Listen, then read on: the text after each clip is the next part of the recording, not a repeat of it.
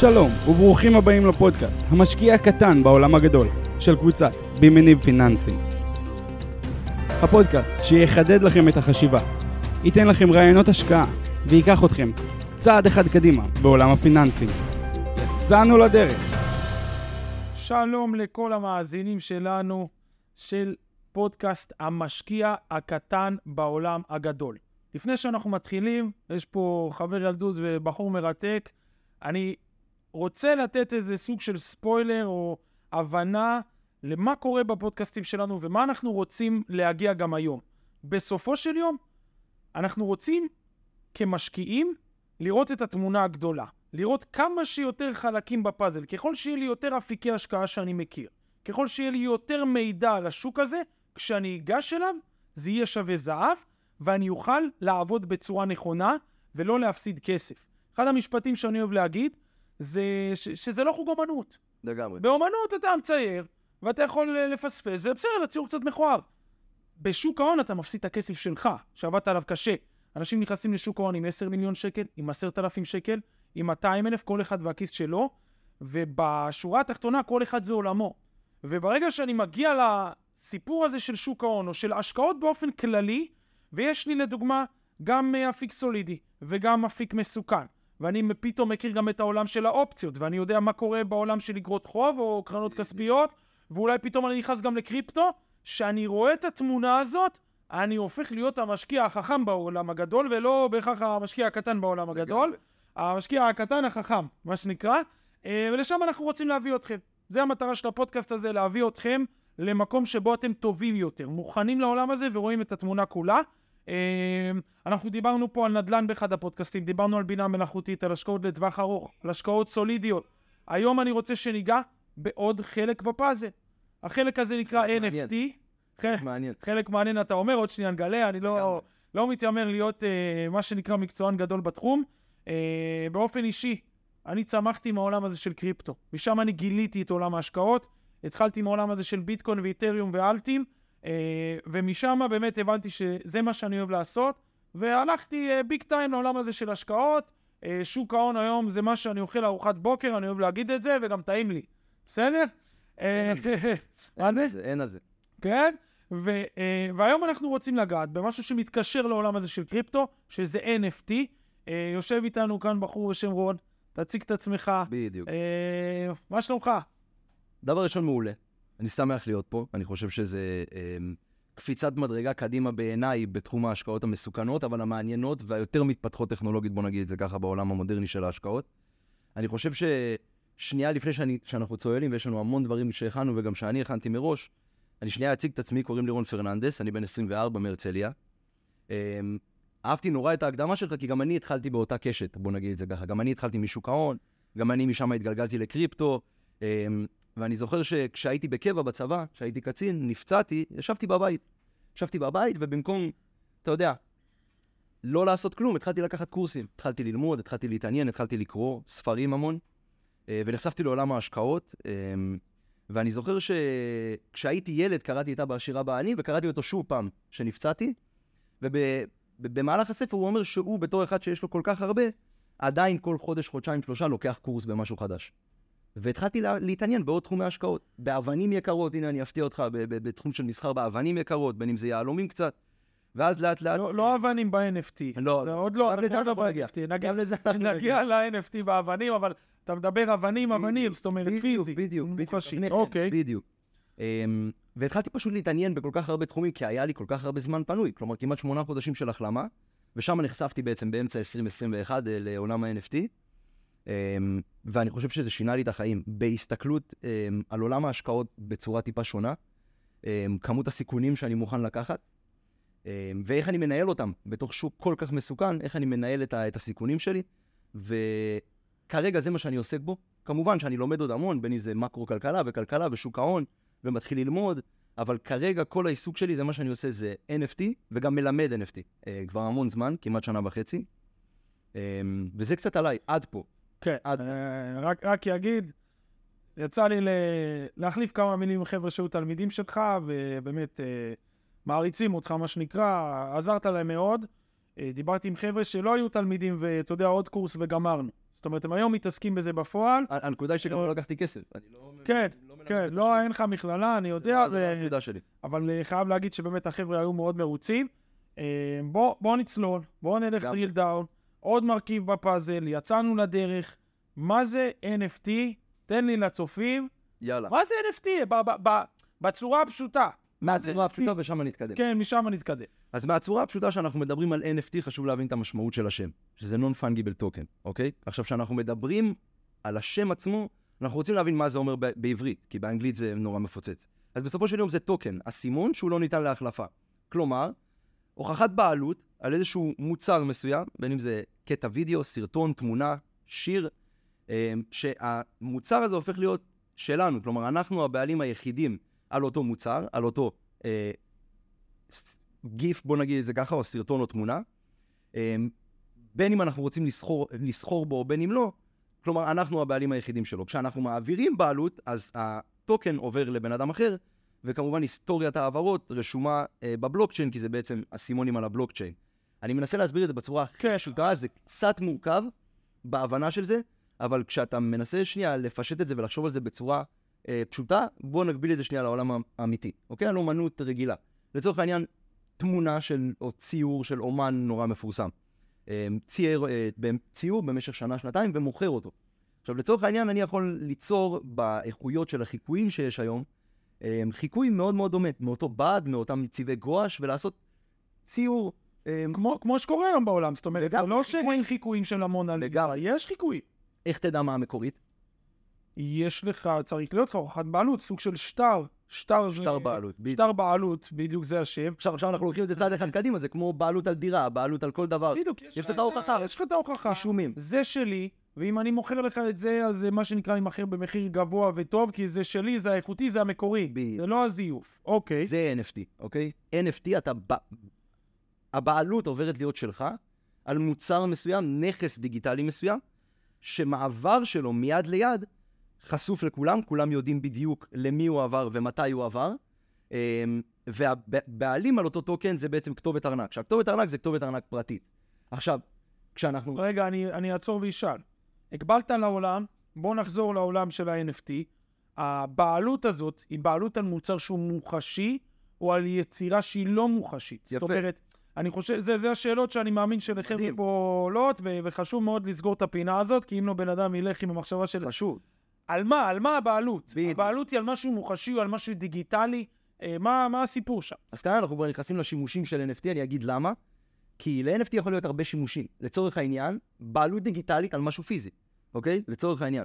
אה, נניח, NFT יכול להיות בעלות דיגיטלית על משהו פיזי. כמובן, אה, יש הרבה פרויקטים שיוצאים לאור בעולם ה-NFT, והם בעצם מנסים לעשות את הברידג', כלומר, ברידג' מהאינטרנטי לפיזי. לצורך העניין, בעלות על איזשהו שעון נורא יקר, אז יהיה לך NFT של השעון, כלומר, אתה הבעלים של השעון, העברת את השעון, מכרת אותו, העברת NFT. כלומר, הבעלות על השעון עברה עם ה-NFT.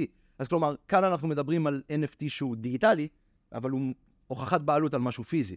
אז כמובן שיש גם רק נכסים דיגיטליים, כמו תמונות שהן רק דיגיטליות, אתה יכול להדפיס אותן, אבל בעצם המוצר עצמו הוא דיגיטלי. אמ, אז כמובן שיש לנו גם וגם, זה כבר כל מיני שימושים של NFT. השימושים האלה הם מגוונים, ואנחנו עוד ניגע בהם בהרחבה, אבל אמ, זה לגמרי יכול להיות גם וגם. כלומר, גם בעלות דיגיטלית על נכס פיזי. אוקיי, סבבה. הטכנולוגיה מאחורה, זה מה שמעניין. נהדר, ו- ו- ואז אתה אומר שיש גם אפשרות להחזיק נכס שהוא לא מוחשי, שהוא דיגיטלי, אבל מה שנקרא, אה, אה, הוא שמה, זה לא רק הבעלות, אלא הוא, הוא בעצמו הוא דיגיטלי. כ- כתמונה שהיא דיגיטלית, או, נכון. או, או דמות של משחק מסוים, אני, אני מתאר לעצמי, או משהו לגמרי. כזה. בוא, אז בוא, בוא נגיע שנייה ל, ל, לדוגמה אחת, כדי שזה יהפוך להיות מוחשי ושיבינו.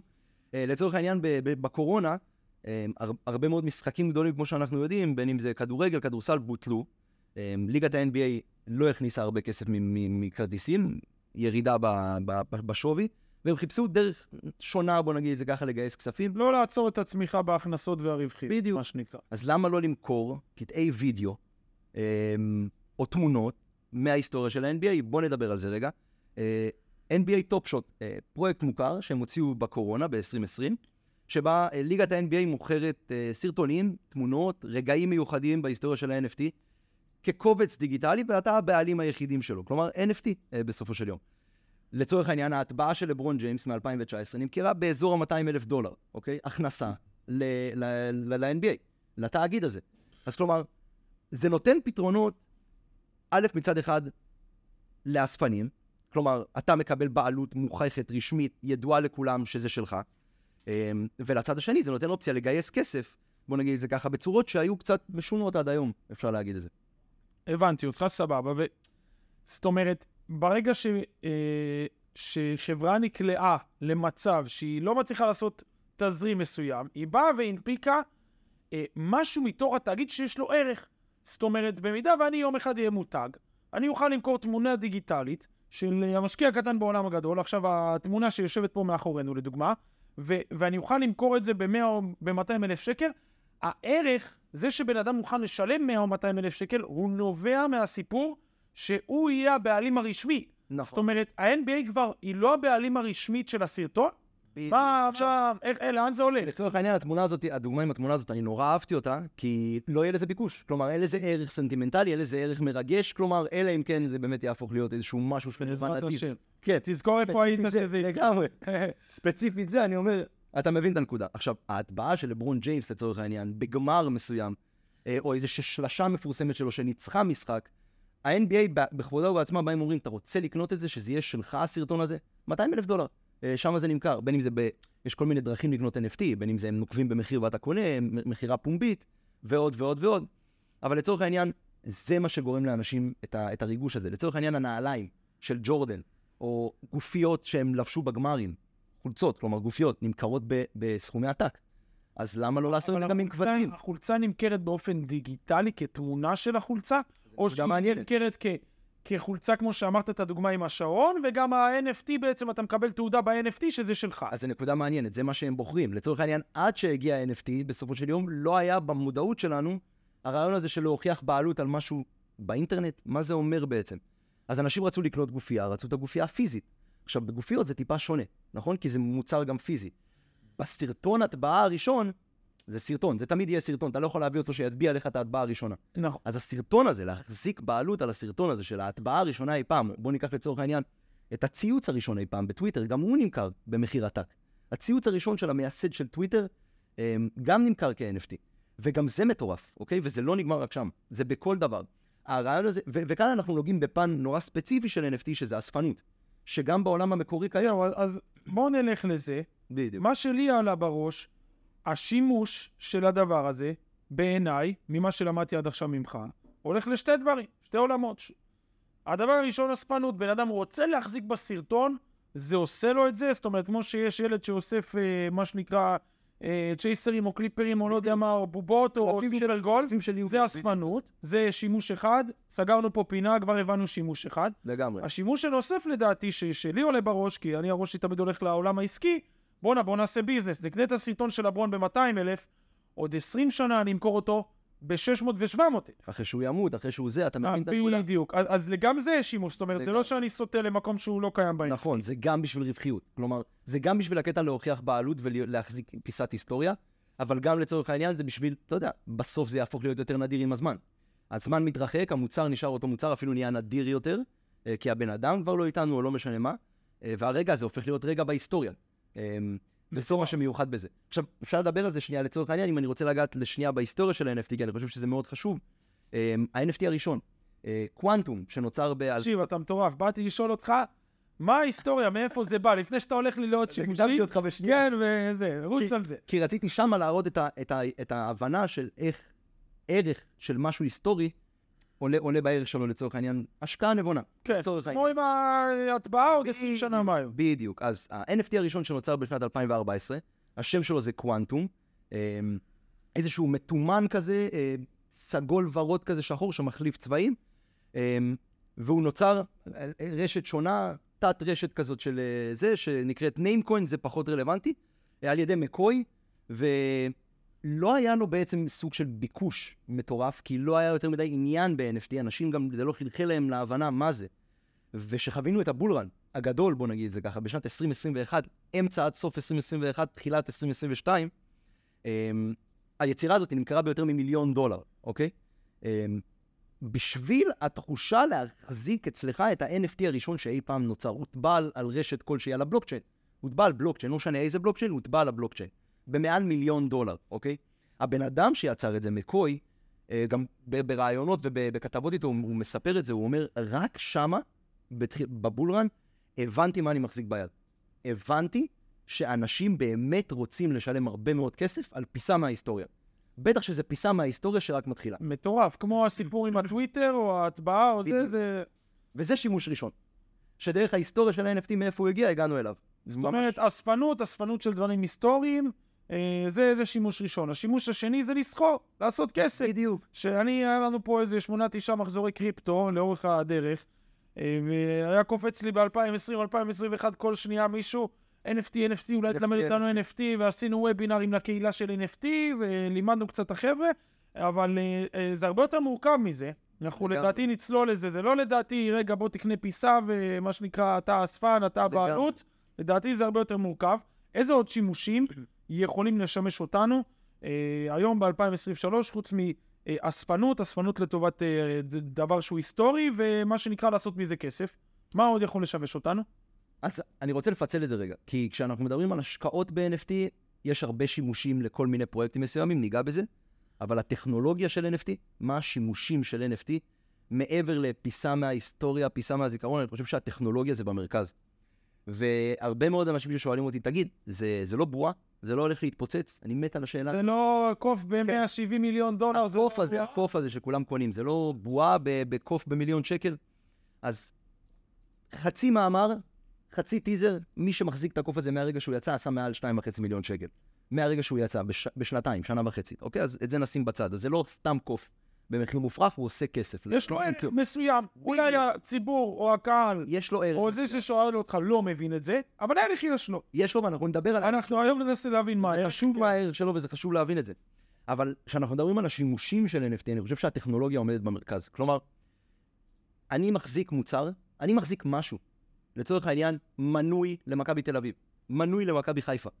המנוי הזה הוא NFT, כלומר, הוא שלי, הוא רק שלי, הוא תחת השם שלי, אני הבעלים היחידים שלו, הוא יכול להיות זמני, אפשר לעשות את זה, טוקן זמני. אה, הוא דיגיטלי. והוא דיגיטלי. דרך אגב, המנוי היום כבר, רק שתדע, כי אני מנוי לקבוצת כדורגל, אוקיי? הוא כבר לא פיזי, אוקיי? אין יותר דיגיטלי. כרטיס כזה כמו רב-קו. זה דיגיטלי. בדיוק, זה דיגיטלי. זה כרטיס שהוא נמצא בתוך אפליקציה. צעד אחד שנייה לפני NFT. ויש שיגידו שזה כמעט אותו דבר, אוקיי? עכשיו, ה-NFT, מה שהוא יכול לתת לנו זה הרבה מעבר. לצורך העניין, PayPal. PayPal, החבר מועדון של PayPal לצורך העניין עכשיו, או כל מיני קולקציות, בוא נגיד את זה ככה, של NFT שהם הוציאו, נותנות אופציה למחזיקים להשיג נקודות דרך כל מיני משימות, quest־ים וכאלה, עם הנקודות האלה, בין אם למכור אותם או בין אם לקנות מוצרים בחנויות. כלומר, ה-NFT הוא כניסה, הוא כרטיס כניסה לאיזשהו אקו-סיסטם, לאיזשהו מנגנון, מערכת כלכלית אה, מדהימה, תלוי מה השימושים שלה, שונה מאוד בין פרויקט לפרויקט. אבל הרעיון הוא שבסופו של יום זה הוכחת בעלות על משהו. וזה הדבר המרכזי, כי זה השימוש המרכזי, וזה יכול להיות דרכונים, וזה יכול להיות כרטיסי טיסה, וזה יכול להיות בעלות על בית, בעלות על שעון, בעלות על רכבים. כלומר, יש לי רכב, אני רוצה למכור אותו. אוקיי? אם בן אדם עכשיו גונב לי את הרכב לצורך העניין, בסדר?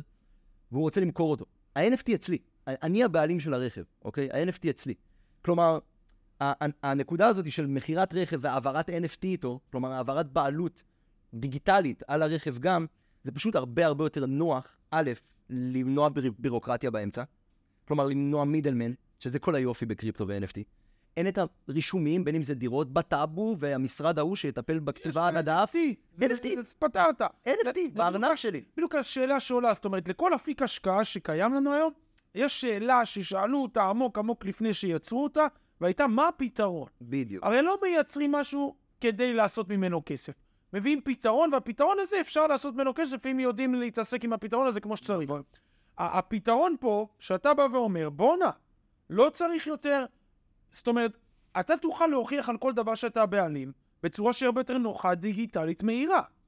לגמרי. ואני לא אצטרך לעשות את כל ה... זה העולם הבא, מה שנקרא.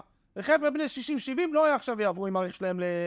מה שנקרא, לא שאני מזלזל או משהו, אבל חבר'ה בני 60-70 יהיה להם קשה. שזאת בעיה. שאני בטוח שזה תכף יגיע בהמשך השיחה, אבל מה הבעיות של זה בעצם? זה לא מונגש. זה- זה לא מונגש, מצד שני, אנחנו מה שנקרא דור ה-Y, דור ה-Z, איך קוראים לזה? דור ה-Y. אה, אומרים, בסופו של יום, מתישהו אנחנו נהיה המבוגרים. בדיוק. כשאתה תגיע לרגע הזה, זה כבר יהיה עידן שכולו טכנולוגיה, כולם יודעים להתעסק בו, אתה בגיל 70 תהיה כבר חריף בטלפון, יהיה לך 50 שנות ניסיון בדיגיטל. נכון? כשתגיע לגיל 70, אם לא 60 בדיוק שנות זה. ניסיון, ולכן היום זה ושמה- מאוד קשה להכניס את זה. שמה לדעתי ה-NFT יכול להיות פורץ דרך, בדיוק. כמובן אם יאמינו בו. זאת אומרת, עוד בעיה, הכל אמון. מושתת על אמונה. נכון. אוקיי, אנחנו... זה לא רק ורוד. כן. יש גם בעיות, כמו כל דבר. נכון, לגמרי. אז אה, בוא, אני... סליחה שעצרתי אותך, תמשיך. כן. אז בסופו של יום, כשאנחנו מדברים על השימושים, זה היה לי מאוד מאוד מאוד חשוב לגעת בנקודה הזאת, בשימוש המרכזי של הטכנולוגיה שלשמה היא נוצרה. כי בסופו של יום, חוזר לזה במילה, הבועתיות הזאת שכולם מדברים עליה, בואו, בסופו של יום זה היה קיים כמעט בכל אפיק השקעה, אוקיי?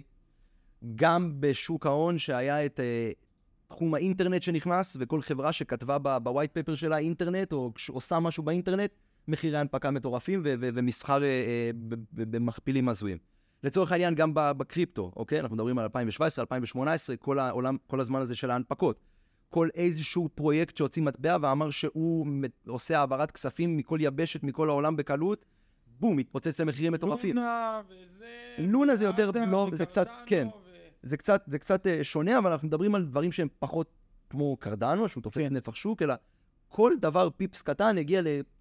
אני חושב שהגיעו ל-25,000 מטבעות, 25,000 פרויקטים, תקן אותי אם יותר, אולי יותר. אולי במיליונים. מה זאת אומרת? אנחנו מדברים על מיליונים של מטבעות. וואלה. שונים. אני פעם. אחרונה שאני הלכתי ובדקתי, היה אזור של 25,000 מטבעות שונים. אז יש... אה, סליחה, עכשיו אני מבין, 25,000 מטבעות שבייננס קיבלה אליהם. פעם אוקיי. אחרונה שבדקתי. אוקיי, נכון. כן. אתה חייב לזכור ש Binance מקבלת רק מטבעות עם... volume מסוים. גם אה, volume מסוים, וגם עברו כל מיני בדיקות כאלה ואחרות, הן לא מכניסות כל את כל ה shit coin־ים, מה שנקרא. כן, Binance, מי שלא מכיר, אה, בורסה, אה, כן. בורסת קריפטו, כמו שיש לנו. בורסות בשוק ההון, אז בורסת קריפטו, אחת הגדולות שיש, לא מפוקחת, זאת אומרת, אני חס וחלילה לא ממליץ למישהו לפתוח שם חשבון, ב- לבן אדם ישראלי לפתוח שם חשבון, הבורסה היא לא מפוקחת, וצריך לבדוק את הדברים ככה לפני. מה אני איתך? אז בסופו של יום, עוד פעם, גם זאת היא אה, נקודה מעניינת, כי NFT זה שונה, אוקיי? כשאנחנו מדברים על קריפטו, ונגענו פה בקריפטו בשנייה, המסחר בקריפטו הוא שונה מהמסחר ב-NFT במהות שלו, אוקיי? מסחר בקריפטו, כלומר, אתה סוחר ב Binance לצורך העניין, Binance, ואתה סוחר בחוזים לצורך העניין, ב futures, אז אתה כביכול, בוא נגיד את זה ככה, Binance מצמידים נזילות לעסקאות שלך. כלומר, אתה רוצה למכור, אתה רוצה לקנות, מישהו מתחייב לקנות ולמכור ממך, אוקיי? ב-NFT אין דבר כזה. אין לפלטפורמות הצמדת נזילות, אין דבר כזה. קנית ממישהו, מישהו אחר חייב לקנות ממך, אוקיי? אין כלומר, נושאי זה, שוק. זה, אין, אין market makers. אין market אין את כל תורת, את כל התורה הגדולה הזאת של ה... בוא נגיד זה ככה, של המשקיעים שלומדים את התורה הזאת של, של מרקט מייקרס. ב-NFT זה שונה, כמובן שיש בן אדם עם קצת יותר כסף שיכול לקנות יותר NFT ולהחזיק ביותר בתוך קולקציה, אבל אין את הדבר הזה, את השחקן הגדול שעומד שם מאחורה ומזיז את הכל ומחליט מה שבא לו. אז ב-NFT זה שונה, זה הרבה יותר פסיכולוגיה, וזה מה שכל כך משך אותי. בן אדם אל מול בן אדם. אני יושב בבית שלי, אני מולך. אני זיהיתי משהו מעניין בפרויקט הזה, אני מקושר, אני זיהיתי שהולך לקרות פה משהו, קניתי לפניך, אני אמכור לך, אתה תבוא אחריי, תקנה, בום, ניצחתי אותך. פסיכולוגיה. ממש משחק פסיכולוגי בהשקעות ב-NFT, לא בטכנולוגיה עצמה, ואני מפריד את השיחה בכוונה, כי NFT, הדבר המעניין ביותר זה הטכנולוגיה עצמה, ולאן שזה ייקח את העולם. אבל, כשאנחנו מדברים פה, המשקיע הנבון בעולם הגדול, זה הקטן, הקטן. יפה. אז אני אומר, נורא נורא חשוב גם להבין את ההשקעות ב-NFT, וזה שונה. כי כאן אפשר לפתוח דיון אם זה בועתי או לא, וזה בסדר. כי כל תחום, כמו שנגענו, היה בועתי באיזשהו שלב. נכון, התחלת ואמרת יפה. 2020, אה, אלפ- שנת 2000 היה לך בועת אה, דוט קום, כל מי שדיבר על זה שהוא בתחום של האינטרנט זינק מעל אלף אחוזים, אחרי זה חיכו לתוצאות הפיננסיות, רגע, מה אתה? מרוויח, לא מרוויח, וראו שאף אחד לא באמת מרוויח ועדיין לא מתעסק בזה, זה רק בפיתוחים והתרסקות כמו כל בועה. ב-2020 חווינו את זה עם חברות הפודטק, עם חברות הרכבים החשמליים, עם חברות האנרגיה הירוקה. ב-2023 אנחנו ברגעים אלו של חודש יולי היה. 2023 חווים את זה עם ה-AI. יש לך בעונת הדוחות האחרונה שהייתה לך ב- ב- אה, בשוק ההון, מעל 173 פעמים הוזכרה המילה AI בפרסומי דוחות. זאת אומרת, כל אחד רק אומר AI כדי להרגיש שייך, כדי שיקפיצו אותו גם, ראינו מה קרה פה לאינווידיה ולחברות AI, זינקו מעל 200 ו-300 אחוז ב- בש- ב- בארבעה חמישה חודשים. וזה אומר משהו על כל הסקטור הזה שנקרא... יפה. ההון? עכשיו, מתי זה בועה? מה מוגדר כבועה? שאם משהו עולה, אבל הביצועים הפיננסיים לא עולים במקביל. זאת אומרת, לגמרי. אם אינווידיה קפצה 100%, היא מציגה צמיחה של 100%, על הכיפאק. to it ותן לזה לרוץ ואני גם לא אצא. אבל אם אנחנו רואים חברה קופצת 1,000%, גודלת בהכנסות 10%, זאת בועה. זה בועה שהיא מאוד מנופחת ואין בתוכה כלום. יפה. ב-AI, כרגע, יש המון חברות שהן בועה. לעומת זאת, יש חב- חברה כמו מייקרוסופט ואנבידיה, שמציגות צמיחה מרבעון לרבעון של 50 אחוזים, ועל כן גם הקפיצות הן מאוד גדולות והן הגיוניות. זאת אומרת, תשאל אותי עכשיו, לא הייתי זורק את מייקרוסופט. הייתי נכנס ל- ל- לעומת הקפיצה, אה, ועולה השאלה, ב- האם NFT זאת בועה? בועה. בעולם של השקעות, שעל זה באנו לדבר פה היום. אז בגלל זה חשוב נורא לפצל את זה. כי יש דברים שהם בועתיים. יש באמת את הפרויקטים האלה שהם מנופחים יתר על המידה, זה קיים. זה קיים, ומזה צריך להיזהר. ולא פשוט לזהות את זה. אחד הדברים שהכי מורגשים בתחום ה-NFT, בגלל שזה מסחר כל כך בין אישי, בין אנשים, זה פומו.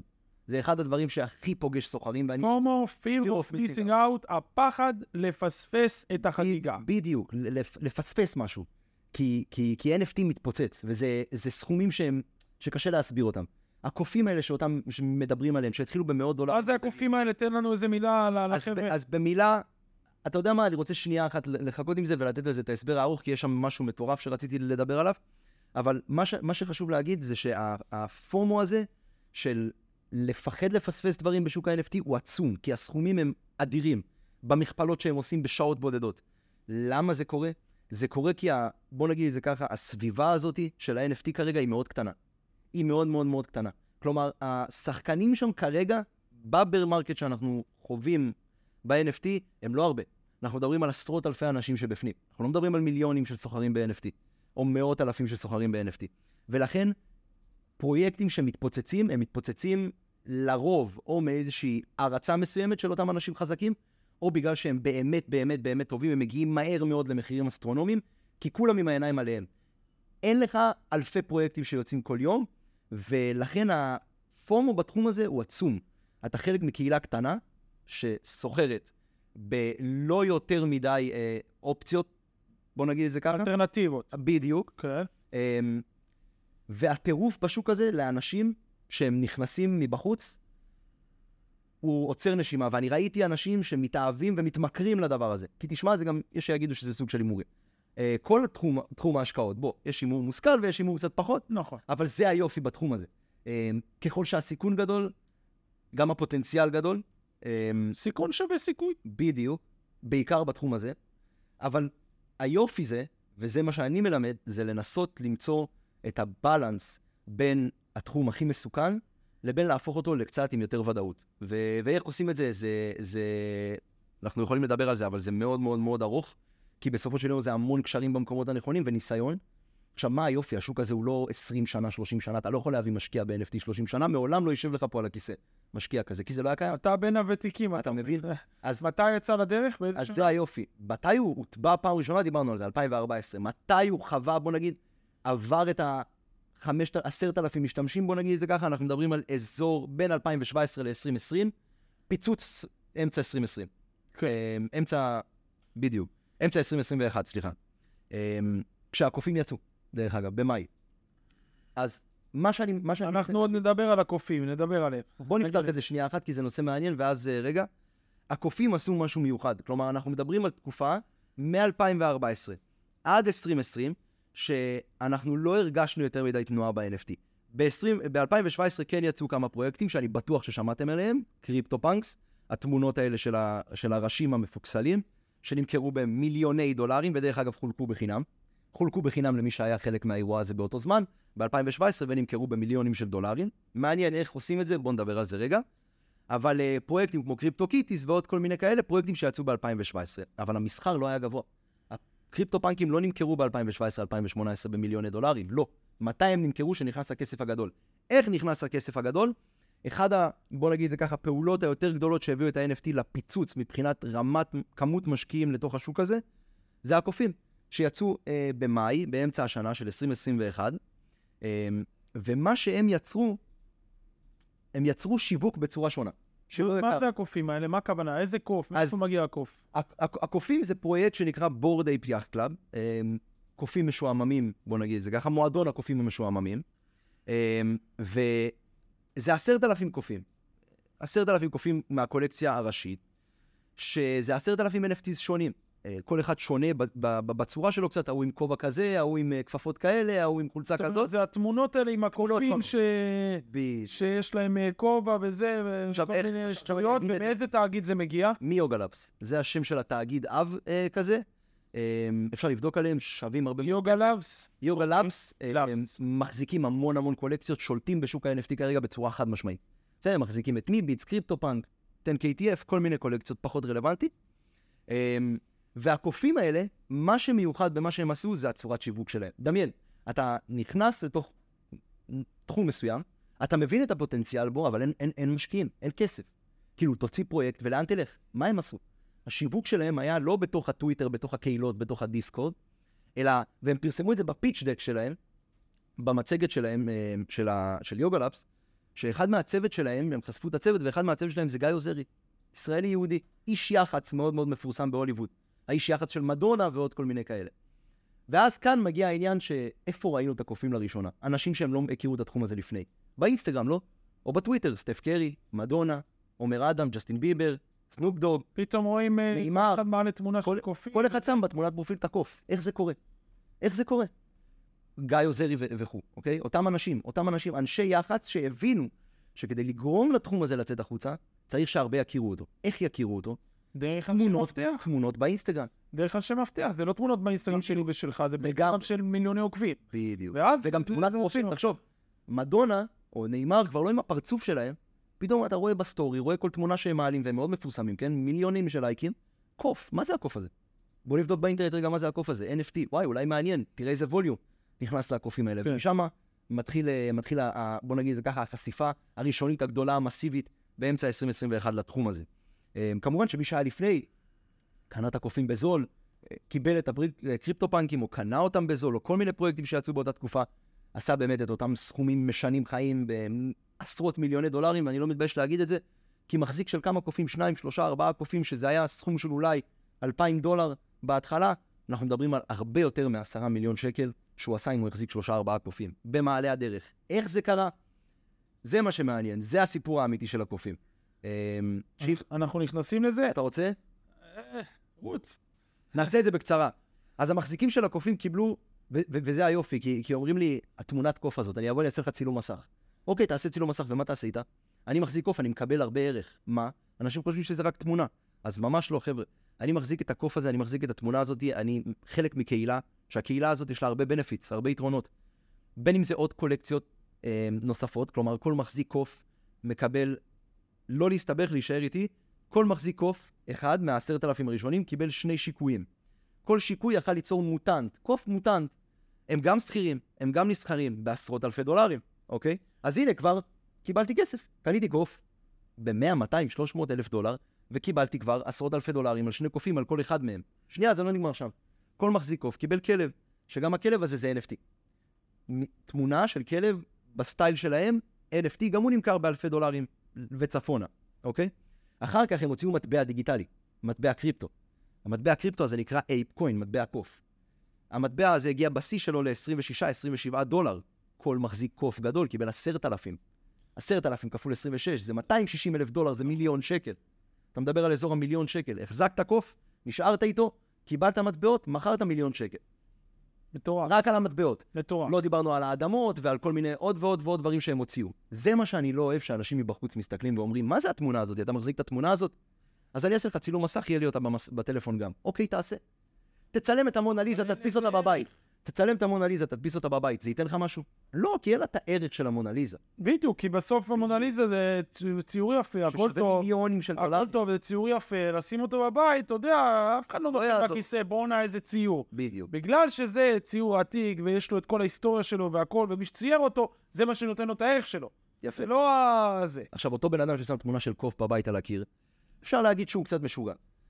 אבל מי שמחזיק את הקוף הזה, ועושה ממנו כסף פסיבי כל חודש, עד היום, גם היום, בשנייה הזאת שאנחנו מדברים, כל מחזיק קוף עושה 1,500 דולר פסיבי בחודש. 1,500 דולר כל חודש בחודשו, זה היה הרבה יותר, וזה קצת יורד כי עולם ה staking הוא טיפה מורכב, נדבר הוא אומר על את זה. האמת, זה נשמע קצת חלום, אבל הוא אומר את. האמת, אמת. ישבנו פה חצי שעה. לפני שהתחלנו, פתח לי את המסך, והוא נכנס, אתה רואה קוף שעולה 36 אלף דולר, 67. 67 אלף דולר, מכניס לך פסיבי 1,460 דולר, משהו כזה. כל חודש. ראיתי את זה עכשיו עם היית יותר. קרוב ממני, נכון? כן, אני רואה את זה זה. בעיניים, כל חודש. וזאת אומרת, יש לך פה מוצר שהוא כבר נותן לך הכנסה פסיבית. ולא- שלא נשכח את כל מה שהוא נתן כבר, כן? כן. זה השלב, אחד מה... שלב שישי-שביעי, בוא נגיד את זה ככה, באקוסיסטם הזה. לפני זה הם קיבלו הרבה יותר, הם קיבלו מיליונים של שקלים. עכשיו הם מקבלים הבטחה פסיבית. למה קורה ההבטחה הפסיבית הזאת? וזה מה ש... למה שהם ייתנו? מי נותן לך את זה? אני מכיר את השאלות. אז, אז מי אומר, נותן זה התאגיד יוגה. מי, מי נותן זה מי שיצר את המטבע, מי שהנפיק אותו בצורה חוקית כמובן, מטבע נסחר ב Binance, ב Coinbase, ב Crypto.com, אתם יכולים לבדוק הכל. בואו נחזור להשוואה של ההתחלה, כמו שעם ה-NBA היו מחליטים שכל מי שקנה את הסרטון גם יקבל משהו פסיבי, זאת אומרת, זו החלטה של. התאגיד. ובדיוק, תאר לך שה-NBA היו מוציאים מטבע דיגיטלי, סימול, סימול זה ה-NBA, כן. ורק עם המטבע הזה אתה יכול לקנות אה, כרטיסים למשחקי NBA. למה שהם לא יעשו את זה דרך אגב? אה, שאלה מעניינת, למה הם לא עושים את זה? אבל הנקודה היא שזה בוודאות יהיה ביקוש למטבע הזה. אתה מבין? איך מטבע עולה בערך שלו? גם דולר ושקל לצורך העניין, שוק המטף. זה היצע וביקוש, נכון? הרבה גורמים שמשפיעים, אבל בפועל, אם לא יהיה ביקוש למטבע, הוא יצנח בערך. נכון, נקודה. אז זאת אומרת, אם אני אעשה רגע סטופ, כי אה, אני רוצה למקד ושכולם יהיו איתנו, מה שנקרא, כל מי שעכשיו עם האוזניים פתוחות, אז אה, אה, בסופו של יום, בשונה משוק ההון, שזה שוק של חברות, שוק של עסקים, שאתה משקיע בחברה והיא מציגה לך ביצועים פיננסיים, בדיוק. עולם המטח, הקריפטו וה-NFT זה עולם של אמונה. ככל שהאמונה גוברת, הביקוש עולה, ומה שנקרא, המחיר עולה, הערך עולה. מה בעצם קורה פה? אה, כש, כאשר אני הייתי רוצה בעבר להזמין אותך ל, אה, לכוס קפה, והייתי צריך לשלם עליה, הייתי צריך ללכת ומה שנקרא, אם אני ספר, להציע לבן אדם שעושה לי כוס קפה, תשמע, בוא אני אספר אותך בתמורה, והוא ייתן לי כוס קפה. ואחרי זה הבן אדם של הכוסות קפה היה מוכר חלב לבן אדם שנותן לו תרנגולות, זאת אומרת, היה סחר בין אה, מוצרים פיזיים של חלב ועזים ותרנגולות וכבשים, ככה היינו מעבירים כסף. זה מה שהיה. ואמרו, רגע, בואנה, בואנה, קצת קשה, כמה תרנגולות שווה כמה כבשים, כמה חלב שווה כמה תספורות, נהיה לי קצת בעיה. אה, איך אפשר להשתמש במעבר של כסף אל מול מוצר, תמורה וזה? אה, עברו לזהב. למה עברו לזהב? אמרו, בואנה, אם אני מאוד עשיר, אני צריך כולה איזה תיק אחד, נכנס בו כסף לכל החיים בעולמות של זהב. כיף. ואם אני רוצה לקנות קפה, מספיק שיש לי גרגיר קטן, קניתי, מאוד קל להעברה, מה שנקרא. אה, בנוסף, אה, קל לספור אותו, הכל, הכל מאוד נוח, והיתרון שלו גם היה שכמותו מוגבלת. אין כמה זהב שאתה רוצה בעולם. אתה לא רוצה שממה שאתה מוכר יהיה ממנו המון, כי אז הוא לא ישווה כלום. ככל שאין ממשהו, יש לו הרבה יותר ערך. זאת אומרת, היום, גם אם אני... אנחנו ניכנס פה לשיחה על הביטקוין, אנחנו לא כן. נצא ממנה. ככל, ככל שאנחנו נרצה לכרות יותר זהב, זה יפה שאנחנו רוצים. יש מגבלה, יש מכסה עולמית לחומר גלם הזה, אי אפשר. לאחר מכן היה את כל הסיפור שהמירו את הזהב בדולר, מגובה בדולר, הגלם מגובה בזהב, היום הוא כבר לא מגובה זהב, ודאי שלא. אבל מה היה הרעיון של הדולר? בסופו של יום זה חתיכת נייר ששווה פחות מאגורה. אבל, מה נותן לה את ערכה? מה נותן לדולר 3.6 שקלים? האמונה שאני ואתה נרד עכשיו פה לסופר, ניתן את הדולר הזה ונקבל תמורה על זה, זה האמונה הזו. אמונה בממשלה. כן. בדיוק, זה האמונה. הוא קל להעברה, הוא נוח, וזה האמונה, בסדר? ולא מפסיקים להדפיס אותו. זה, זה חיסרון, עזוב. זה לכל דבר יש חיסרון, אבל... זה לשיחה. בדיוק, ואז, ואז עכשיו מה מחפשים? בכל דור, כל 60-70 שנה מחליפים את הדרך שבה אנחנו עושים סחר חליפין. עכשיו מחפשים, והדור הבא, זה איך אני יכול להעביר את האמונה שלי מהדף נייר הזה למטבע קריפטו, למטבע NFT וכן הלאה, לכל, לכל הסיפור הזה הדיגיטלי. ו, אה, כי יש לו הרבה יותר יתרונות. אני בסוף רוצה להאמין במה שיש לו יותר יתרונות. זה, זה כל הסיפור. הביטקוין הוא עובר מאוד מהר, הוא דיגיטלי, הוא מוגבל בכמותו גם כן, זאת אומרת, לא, לא ניכנס לשיחה הזאת, אבל יש לו המון יתרונות. ו- ואז מגיע הסיפור הזה באמת של NFT. האמונה בו זה מה שיביא אותו קדימה. זה, זה שורה תחתונה. האמונה הזאת כמובן מתבססת על יתרונות וחסרונות. מה שאני לומד ממך, מבין ממך, שהתאגידים באים ואומרים, איך אני אצור אמונה? איך אני אצור ביקוש? אה, אני אתגמל אותם באדמות, אני אתגמל אותם בקופים אה, נוספים, אני אתגמל אותם בתגמול חודשי. בסוף אנשים יגידו, אוקיי, אז אין לזה סוף. הם רק יוציאו עוד, יוציאו עוד, יוציאו עוד. אחרי המוטנטים יבואו תרנגולים, בדיוק. התרנגולים יבואו.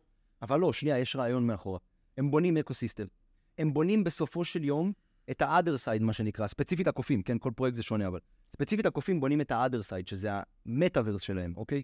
שאנחנו מדברים קצת רחוק, ועל מטאוורס, רק זה, ארבעה פודקאסטים צריך לעשות בערך, אבל זה היופי. הקופים יהיו חלק, למוטנטים יהיה חלק, לכלבים יהיה חלק. המטבע זה מטבע שבו אתה תוכל לקנות כל מיני מוצרים, אוקיי? כבר היום, לצורך העניין, יש uh, מסעדה בקליפורניה, שנקראת בורדן הנגרי, שהם מקבלים שם תשלומים באיתריום ואייפקוין.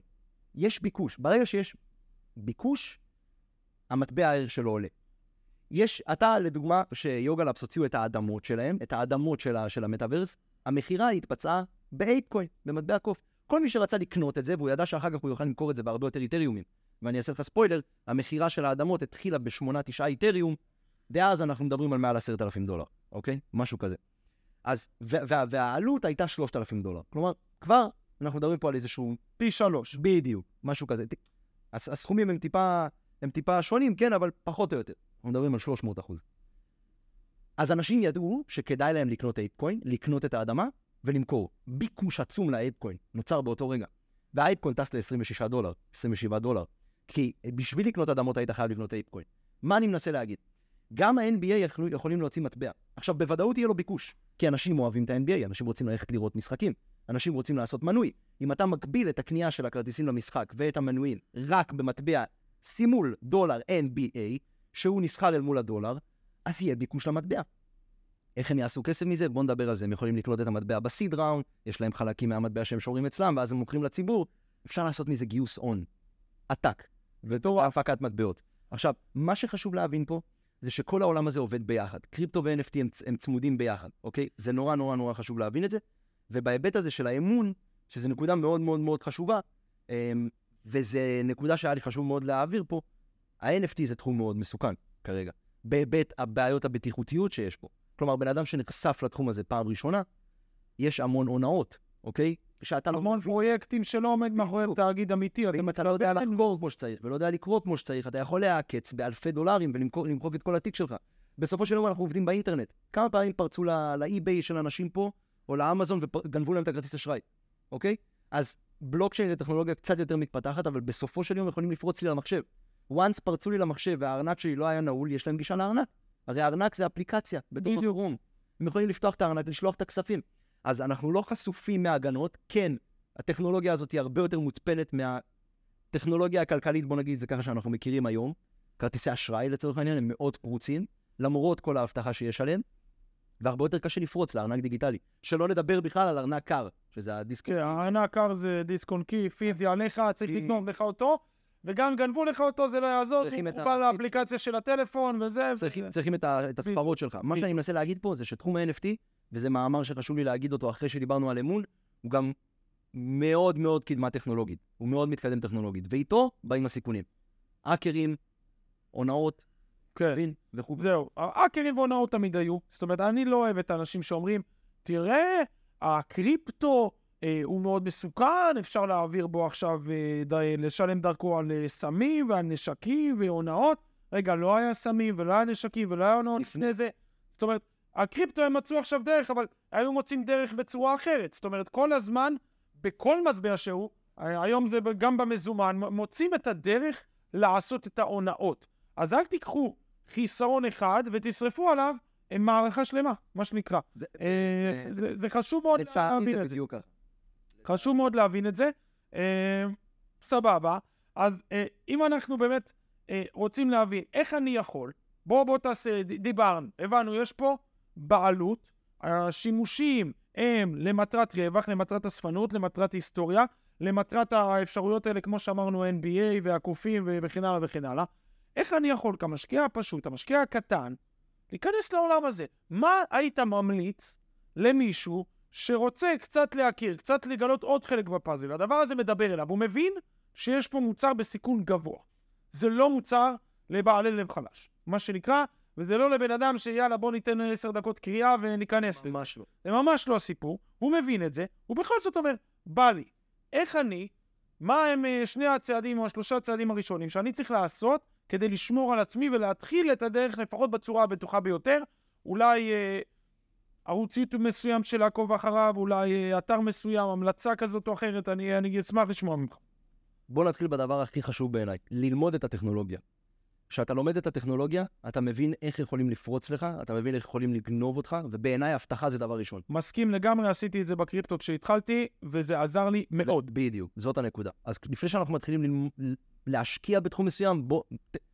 אני מת על זה. הרבה אנשים באים אליי, תן לי לקנות קוף, איך קונים קוף? לא. לא קונים קוף.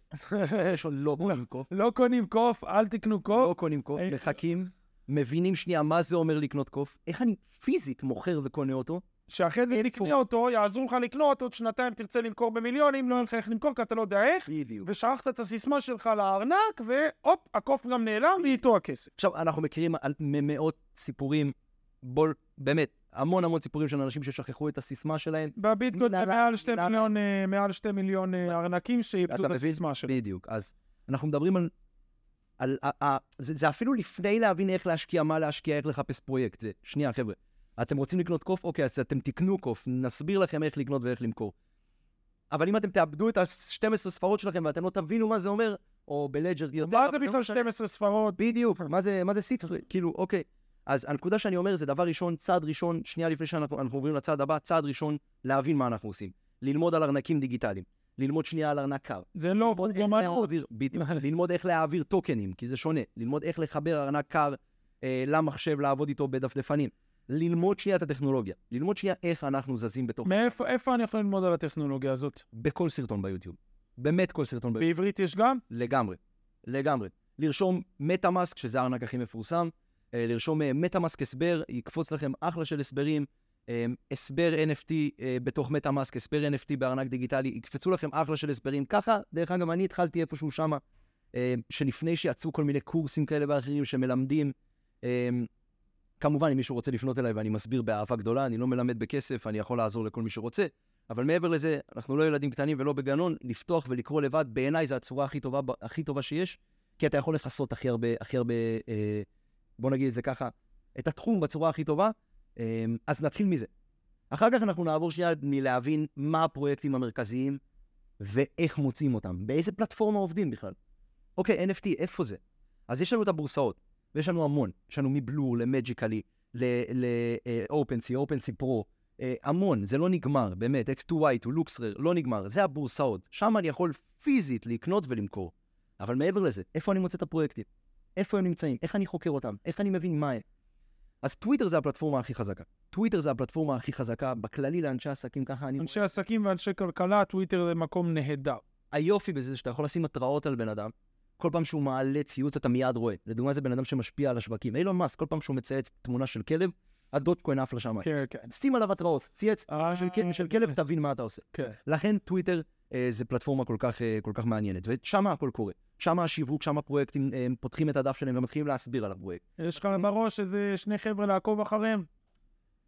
ש- שקופץ לך? תשמע, יש לי שמות של אנשים בתחום. אני אישית הייתי אומר וויל סמוט ואלנה, זה שני אנשים, אבל זה לא יגיד ל- ל- לאנשים פה בפודקאסט אה, יותר מדי. אה, זה אנשים שהם נותנים הרבה תוכן על הטכנולוגיה של ה-NFT, לאן ה-NFT הולך, איזה חברות חדשות נכנסות ל-NFT, שדרך אגב לא דיברנו על זה, אבל יש לי כל כך הרבה שמות של חברות גדולות, ממקדונלדס לסטארבקס, למקלרן, לפ- לפורש, לאדידס, נייק, כולם ב-NFT. כולם ב-NFT, כולם. חלק מ-NFT, לכולם יש פרויקטים, אוקיי? זה חשוב להבין את זה. זה לא בועה כזאת, אנשים מאמצים את הטכנולוגיה הזאת, חברות מאמצות את הטכנולוגיה הזאת, ואותם אנשים שהזכרתי, ווילסמוט ואלנה, כרגע הם נורא טובים, כי הם עושים טרדים, טרדים זה שרשורים עם המון ידע, עם המון מידע, על הטכנולוגיה, על הפיתוחים, וגם עדיף מאוד אה, לעקוב אחרי, כדאי מאוד לעקוב אחרי האנשים האלה ולצרוך את התוכן שלהם. והטוויטר, שם קורה הכל. שם, דרך האנשים האלה שמפרסמים על הפרויקטים החמים, אנחנו יכולים ללמוד על הפרויקט, לקפוץ לדף שלו ולראות מה הוא נותן. מה ה-utility, מה היתרונות של המחזיקים. אוקיי, אני אעשה מינט, הטבעה, אני אקנה את ה-NFT. מה אני אקבל? כאילו, זה לא יעזור לי סתם? לקנות NFT. אם זה NFT של אחד מהשימושים שאמרנו, של היסטוריה, או של רגש הטבעה ראשונה, או של ציוץ ראשון, זה משהו אחר. אבל אם אני קונה תמונה של ברווז, מה הברווז הזה נותן לי? אם הוא, אם הוא עולה 50 דולר ונותן לי 10 דולר כל חודש, אז אולי זה שווה. אם הוא נותן לי ברווז ב-50 דולר, ואני רואה שמיד הברווזים האחרים נסחרים כבר ב-1,000 דולר, אז שווה לי לקנות, אוקיי? אז אנחנו צריכים להבין מה כל פרויקט נותן לנו, כל פרויקט עם, עם אה, utility משל עצמו, ובטוויטר אנחנו מבינים את זה. בטוויטר, דיסקורד, מדיום. אז קיבלתם פה שתי טיפים זהב לצאת איתם לדרך. ארגז כלים קטן, אם תרצו תגדילו אותו. הדבר הראשון זה באמת אה, ללכת לטוויטר, אבל לפני שאתם הולכים לטוויטר ובודקים על הפרויקטים, אנחנו הולכים ליוטיוב, מטה מאסק, מה זה NFT, מה הטכנולוגיה, יש את השימושים, הכל נמצא באינטרנט, צאו לדרך. ת, תרכיבו עוד מרכיב בפאזל. אה, וברשותך, אה, לפני שאנחנו מסיימים, תן לי עוד קצת מזמנך. אה, אני, אני רוצה שתי שאלות אחרונות. השאלה הראשונה, מהם היתרונות ומהם החסרונות אתה יודע, בכותרות, כי אנחנו דיברנו ונראה לי שהבנו מהם היתרונות והחסרונות, אבל באופן כללי, אם אפשר בכותרות לתת לי מה היתרונות והחסרונות שיש היום בשוק ה-NFT. נתחיל ביתרונות. ביתרונות. אז אני חושב שביתרונות, א', זה הקדמה הטכנולוגית. אני חושב שמה שהיתרונות המרכזיים הם צעד אחד קדימה בהוכחת בעלות. צעד אחד קדימה ב... ב... בפלומבה של זה שלי, אוקיי? ומשם אנחנו יכולים להתקדם כל מיני, בוא נגיד את זה ככה, יתרונות נוספים, יתרונות... שזה להרוויח על זה כסף. בדיוק, ול... כלומר, להחזיק NFT כחלק מחב... מחבורה מסוימת שמקבלת החלטות. דאו, אוקיי? שזה ארגון כן. אקונומי מבוזר. אתה יכול לקחת חלק, NFT זה להוכיח בעלות בתוך קבוצה מסוימת. להוכיח בעלות על בית מסוים, להוכיח בעלות אה, על אה, קוף שהוא חלק מ ecosystem ענק. הוכחת בעלות על שלל... מש... זה גם, אה, גם חיסכון בזמן, מה שאמרנו, העברת רכב בלי כל הטופסיאדה וזה, זאת אומרת, זה גם יתרון. עלויות, כן. שטר, אה, אתה יודע, כל מיני שטרים, אוקיי. ספינות, אוניות, שטר מכר, או, או כל הדברים כן. האלה. בירוקרטיה, ומלא אנרגיה, ו... זה הדור הבא, זה שאנחנו נהיה מבוגרים, זה יתפוס, אני מקווה. הכל דיגיטלי, חיסרון, הכל NFT. חיסרון, חוסר באמונה, מה שדיברנו. סיכון מאוד גדול. סיכון גבוה, השקעות בסיכון. זה שעדיין לא מאמינים בזה, ושזה עדיין אנדרגאונד, זאת אומרת, אין מספיק נזילות. אחד החסרונות הכי גדולים, שאני חושב גם של קריפטו, שקשה להנגיש את זה. זה לא מונגש לציבור. כי בן אדם רוצה לראות מסובך. בעיניים את מה שאתה מדבר עליו. גם, אבל גם זה מאוד קשה. לבן אדם בן 30, 40, 50, 60, לפתוח ארנק דיגיטלי ולקנות. וזה זה הכל באנגלית, אין בעברית. כן. אז קצת קשה גם לאוכלוסייה בישראל, לחלקה.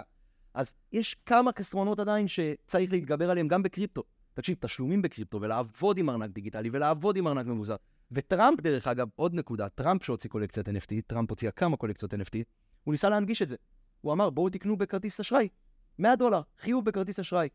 עם ה-NFT שאתם מקבלים, אתם תקבלו אותו לארנק דיגיטלי חד פעמי כזה, לא חד פעמי, אבל ארנק דיגיטלי כזה חדש, נקרא Wallet Connect, וה-NFT יחכה לכם שם. תיצרו סיסמה, תיצרו הכל, תתחילו לשחק עם זה. אז מנסים להנגיש את זה, לאט לאט מנסים. אז מה חסר? בואו, אנחנו צריכים לסיים. בואו בוא, בוא נסיים.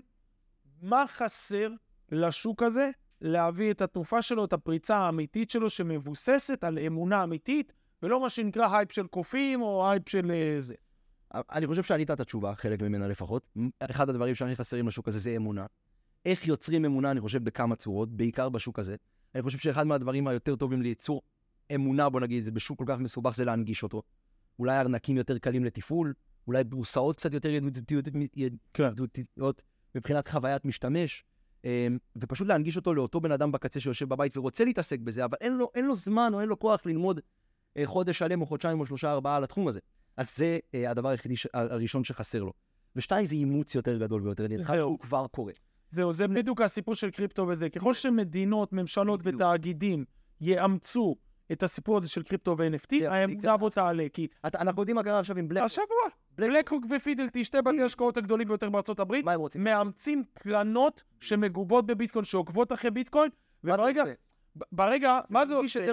מה זה עושה? הציבור, הבן אדם, המשקיע הקטן, בא ואומר, רגע, אם BlackRock, הגדולים ביותר בארצות הברית, מאמינים במטבע, מי אני שלא יאמין? וגם זה הרבה יותר קל. בשבוע. זה גם הרבה יותר קל עכשיו, ההשקעה היא הרבה יותר נוחה. נכון. מאשר Binance, ומי סומך על Binance? למה שמישהו יסמוך על Binance? אתה נגעת בזה. בדיוק. אז הרבה יותר קל, הנגשת את זה, כסף יכול לזרום. ב-NFT כסף צריך לזרום פנימה. איך עושים את זה? מנגישים את זה לציבור הרחב. בדיוק. איך? יש המון שיטות. אמ, כן, ואנחנו... ניכנס לזה, לא נצא מזה. כן, כן. אה, רון היקר, נהניתי ממך מאוד, היה כיף. ואני חושב שאנחנו נמשיך לדבר על זה עוד כמה שעות עכשיו בחוץ. כן. אה, רק התחלנו. אה, חברים, תודה שהאזנתם לנו, תודה שהקשבתם לנו ופתחתם את האוזניים שלכם והרכבתם עוד חלק אחד בפאזל הענק הזה שנקרא עולם ההשקעות. אה, ואנחנו אה, ניפגש בפעם הבאה. תודה. תודה שהאזנתם לפודקאסט, המשקיע הקטן בעולם הגדול. הסקירות והניתוחים הנאמרים בפודקאסט אינם המלצה לפעולה בניירות ערך או בנכס פיננסי כזה או אחר. כלל הרעיונות ההשקעה העולים בפודקאסט הזה הם להעשרת הידע הכללי שלכם בלבד. מקווים שנהנתם, ונתראה בפרק הבא.